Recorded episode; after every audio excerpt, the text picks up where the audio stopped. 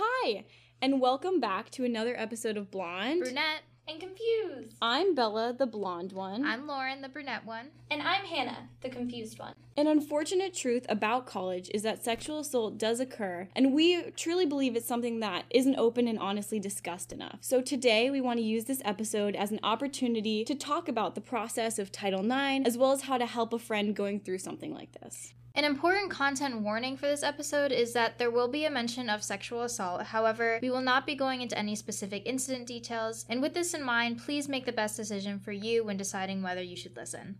In order to help provide the best understanding of this topic, we have a guest in the studio today who has been through the Title IX process and can thus share his own experience and knowledge of it. Drew, do you want to introduce yourself? My name is Drew Prokosky. Uh, you can find me online in a couple of places, and I've written about my experience with Title IX already.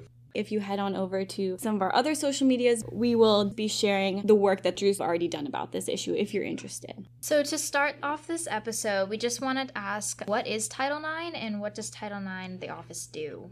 So, Title IX is truly a one sentence law preventing discrimination based on sex at any institution of education, whether it's a high school, a college, or whatever that gets federal funding. However, over time, Title IX has been used to help combat sexual harassment, sexual assault, retaliation, and everything else related to that. And then, more specifically, at universities, the Title IX office is supposed to handle all claims of sexual assault, harassment, dating violence, all those sorts of things on campus, but it gets a little complicated with the multiple types of reporting and all the different offices they delegate to. Another really important thing we wanted to do as we're continuing this conversation is we're hoping you can educate us on good terms and vocabulary when people are trying to talk about this topic amongst themselves. Intimate partner violence rather than domestic violence is a great term to use because relationships get complicated and domestic kind of seems to imply certain things and at times it's not. So, intimate partner violence or IPV. And another one is when it gets to specific terminology over what exactly happened. You know, was it rape? Was it sexual assault? Was it sexual violence? These are all terms that we can get into a huge debate on. There's something called the mechanics fallacy, which is basically that sexual assault is the only kind of violent crime where it's about who did what to who with what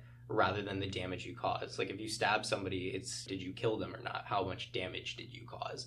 Whereas with sex crimes, it doesn't seem to be that way, especially in a lot of states. This was something that impacted me and other male survivors who I know is that men can't be raped. It all falls under like sodomy legislation mm-hmm. for certain acts and all of the kind of legality behind that and where those things come from. And I think as we continue to push in society against kind of like heteronormative ideas of sex and as we really push for especially LGBT equality and trans rights in particular, these laws will hopefully change to have more inclusive language. What is the process for reporting an incident?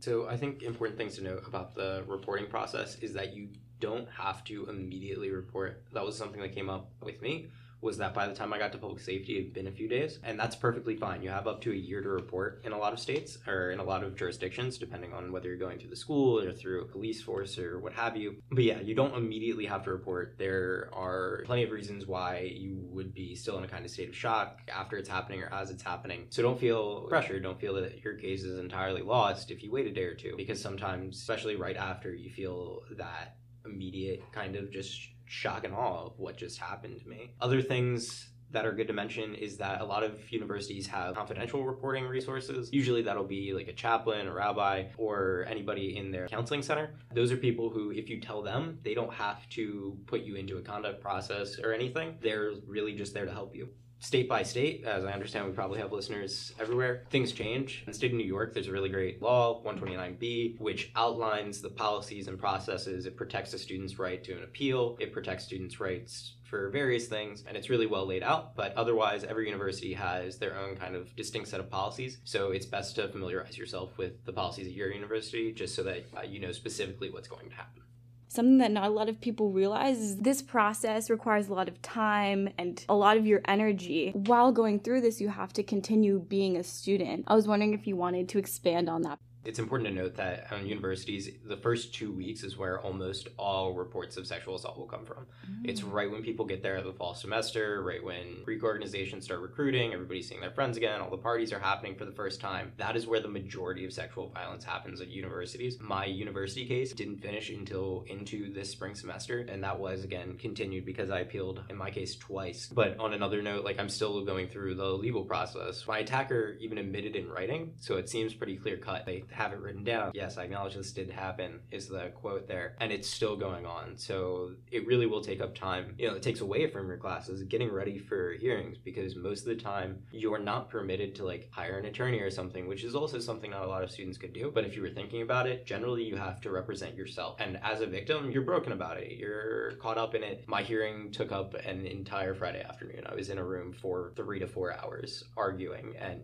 cross examining and kind of trying to get my attacker held responsible. And ultimately, it was to no avail in the university process. What's the difference going through it through the school as well as legally? And how did you decide to do both or to do one or the other?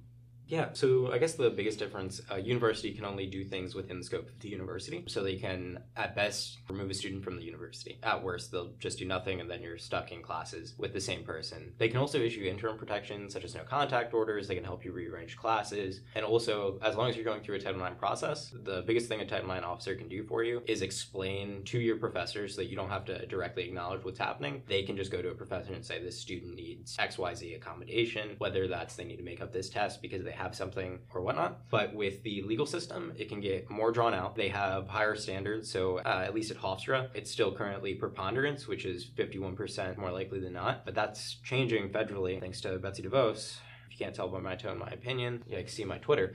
Um, Yeah, uh, but that's actually changing. So universities are going to get more stringent, but still not to the point of criminally guilty beyond a reasonable doubt. That's the big thing with the legal system. That can get even more drawn out. You're going to have to work with officers. You're going to have to work with detectives. You're going to have to work with the district attorney and everything. And it is just such an extremely long-winded process. One of the things I remember specifically when I was reporting to the police, they did me the favor of at least coming into the public safety office where I already was. The officers asked me like, "Why? What took you so long to report over and over again?" And that's not necessarily necessarily harassment. They really are trying to get an answer. But when you're still in that very vulnerable position where you're trying to have somebody else write down what happened to you so that they can get their report and everything, it's strenuous. And it's something that I don't look upon fondly. It's not like I had a great time reporting being sexually assaulted to three cops from Long Island who are double my age asking me the specifics of a sexual encounter, albeit non consensual. But yeah, I think the biggest difference is that court at best is going to hold them criminally guilty. Now, what that looks like depends a lot on the situation. Again, going back to the mechanics fallacy and things. What happened to me, although the university would define it as sexual assault, although you know generally socially we would in the state of New York, it's misdemeanor forcible touching. So you don't even have to register as a sex offender. Like my attacker, at best, again, I'm still going through the whole process, won't be considered a sex offender, even though very much they did. And I think socially we would consider what they did completely wrong, especially with everything that's been going on in the past few years to show just how wrong sexual violence is with Me Too and everything. So I think that's kind of the biggest difference between the two.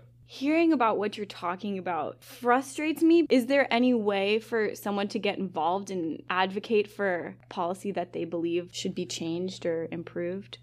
There are definitely a ton of ways to get involved and try and be a change maker. Whether that's campus organizations, I know here at Hofstra we have several, or at other universities like Princeton. There's Princeton 9 Now is something that's going on as we're recording this, where Princeton is kind of really trying to shut down people who are saying that their Title IX office is not enough. Now, I've spoken with people who do work for Princeton with Title IX cases, and they do so much more than Hofstra so at our university, our push is even to be on par with them, but even there, it's not enough. Otherwise, specifically to Title IX, Know Your Nine is a great organization. And then other organizations that focus on sexual assault and relabeling that, it's complicated because sexual assault is generally considered a women's issue, but it really does affect everybody. You know, men, women, non binary, trans people, uh, whatever you identify as, everybody can be a victim of sexual assault. But the first places I would go to is go to just general places that are helping to lobby for just what's right, especially like Human Rights Campaign. If there's the Women's March and a newer organization called Supermajority, which really is the push to show that women in particular is 51% of the population who have been systemically oppressed in American history, there is still a place for American feminism. We still have room to go, especially in our legislation. So those are just a handful of the great organizations I would say that you should try and combine your efforts with. People are quick to make assumptions. It's like, oh, this doesn't happen to guys, Mhm. but it does. And we don't talk about that. Or the fact that people, they hear that it happens to a girl and they're like, oh, it must have been what she was wearing, or it must have been all this Mhm. stupid stuff.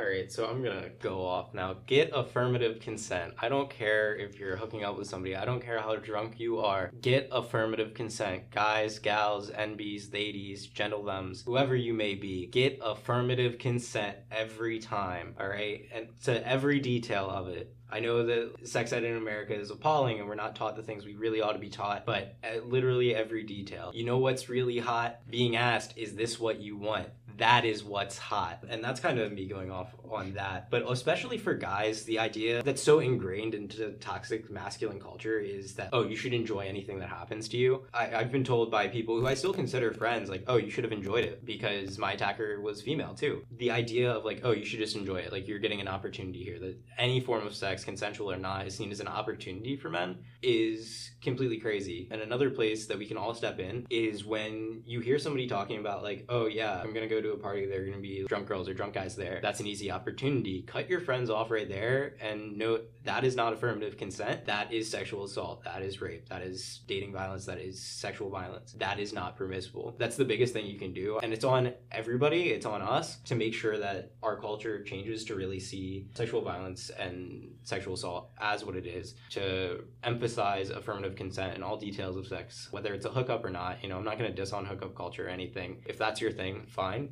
But make sure it's consensual because if it's not consensual, then you're just using an app to facilitate your sexually aggressive behaviors. And that's not cool. Call your friends out, please. Call anyone out. Mm-hmm. Okay, so next we wanted to talk about something called FERPA and the difficulty of avoiding them and issues that you've had and you've seen people on campus have.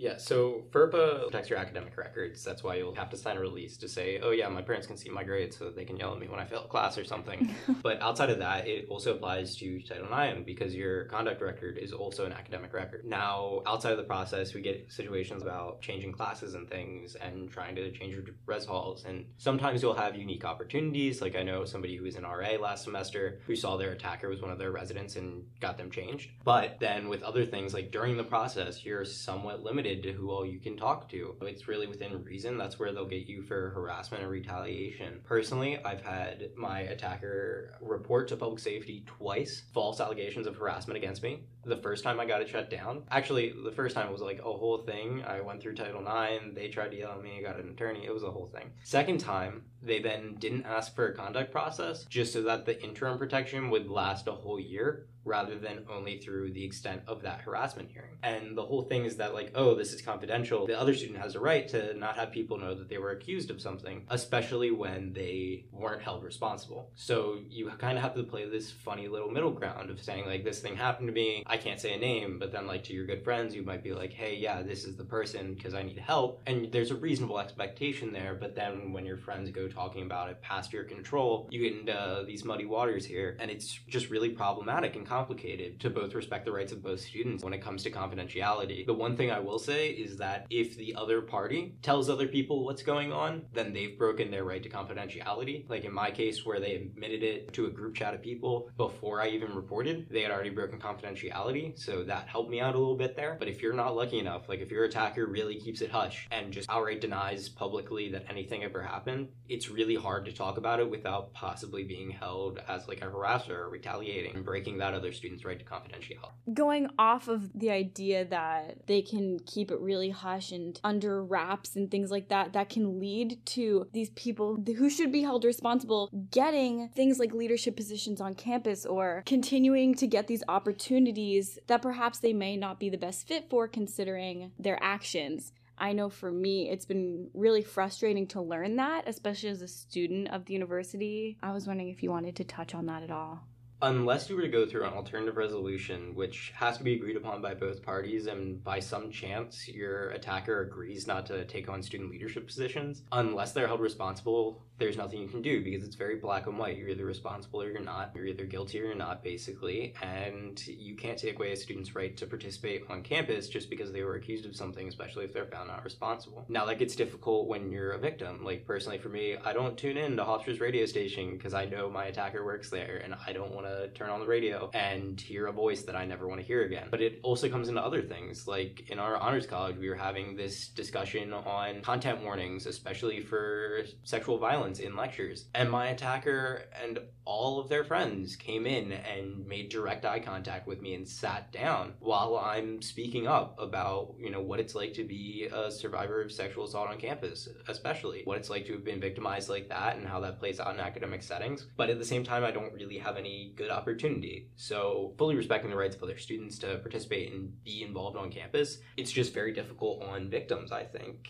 And that's where it gets complicated of how do you support your friends while they're watching somebody who wasn't held responsible by whatever reason still continue to succeed. Being sexually assaulted is never someone's fault. A victim should never feel disempowered by their assailant or attacker however you want to put it. You can feel disempowered when a system however starts to work against you I feel like that was a big reason why I transferred. Oh, am transferring uh, at the current moment. Don't know exactly where yet. WashU if you're listening early let me in. um, but yeah, no, I feel like it's important to really be who you are. And if you're at the right school for you, don't let a single person stand against you. But when a school stops being the right school for you, when it becomes apparent that your university does not care about you the way they should, then it's definitely time to evaluate your situation and say, do I feel comfortable? Do I feel safe here? Can you talk about how you could support a friend who is going through this? I think the best thing you can do as a friend is really just listen. Everybody copes with these things differently. Everybody responds differently. And the best thing you can do is just be aware, be listening, be attentive. If a friend says, Hey, I need a degree of separation between me and my attacker, keep in mind 80% of victims know their attacker. So the odds that you have friends of friends is high. And that was one of the things for me. I drew a line in the sand and I said, You can talk to me or you can talk to them. I'm not telling you which one to choose, but you just have to make a choice because I need that degree of separation. And if your friend makes a statement like that, make that decision, but know like they're going through something and if they ask you for something it's on you as a good friend to be there for that person. Now, I'm not saying to just let somebody spiral out of control. If they're like, oh, I'm fine, if they start drinking their problems away and not going to classes, don't let them just do whatever, but check in on them. Be aware of what they're going through and help them out where they need it. I think intuitively, we all kind of have a good sense of how to care for people. And if you don't have that good intuitive sense, the best thing you can do is really just ask. We've talked a little bit in this episode about the harmful assumptions or stereotypes that can be made in these situations, but there's also a lot of really harmful stigma, and we were wondering if there's anything you wanted to help our listeners understand that they can change in their own perceptions. There is nothing that you ever did as a victim to cause this. I know one of the most hurtful things that happened to me, like I told my dad and he was like, "Well, you could have seen it coming." It was like the worst comment I could have gotten. You didn't do anything. If you're going through that right now, this is for you. You didn't do anything. Victims don't ask for it, otherwise they wouldn't be victims because if you ask for it, that's consent. So anyway, the biggest stigma right now, I think, the biggest kind of disillusionment that's going on, especially in this country, is the idea that if somebody can't be held criminally guilty the other person must have been lying. Just because there isn't enough evidence to find somebody guilty beyond a reasonable doubt and perfectly acknowledging innocent until proven guilty doesn't take away the fact that that person is in fact a victim. It doesn't take away the fact that this person did get raped or they did get victimized in some way, especially if somebody's hurt. It takes so much courage, I think, right now to stand up and say, like, this thing happened for me, especially if you're in a kind of community or if you're from a certain like identity group where speaking up about it can be seen as very negative. If they're in a guys listening out there who are thinking about that time where, you know, I wasn't really asking for that then, but it still happened to me anyway, because I think it really impacts men the most. The idea that, like, you're not allowed to talk about it. You're supposed to be grateful for every sexual encounter, and there's no regard to consent there. In Georgia, the, it just passed a very, very controversial bill that I'm not going to get into the meat of it, but it was a tack on where if you report a rape and you go through the whole process, you know, this is mainly for people assigned female at birth, and your attacker is found not guilty, then they're going to immediately investigate you for false accusation. That idea is incredibly toxic. That idea is something that's going to degrade victims. It's going to worsen reporting because oftentimes these things happen behind closed doors. It's hard to prove these things, but that doesn't take away from what you experience experienced, and you should always feel empowered to report, to go through the full process, to do everything you can to hold these people responsible, and nobody should be able to take that away. So obviously, you are like at least somewhat comfortable talking about this since that's what you just did in this podcast. So you're just wondering why you choose to talk up about it.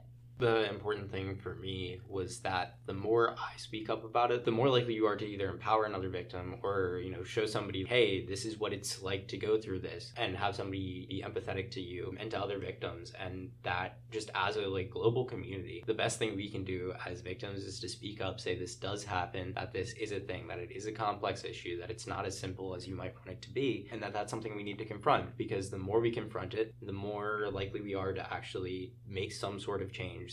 If you could say anything to someone who is going through the process right now or have had this happen to them, what advice would you give them?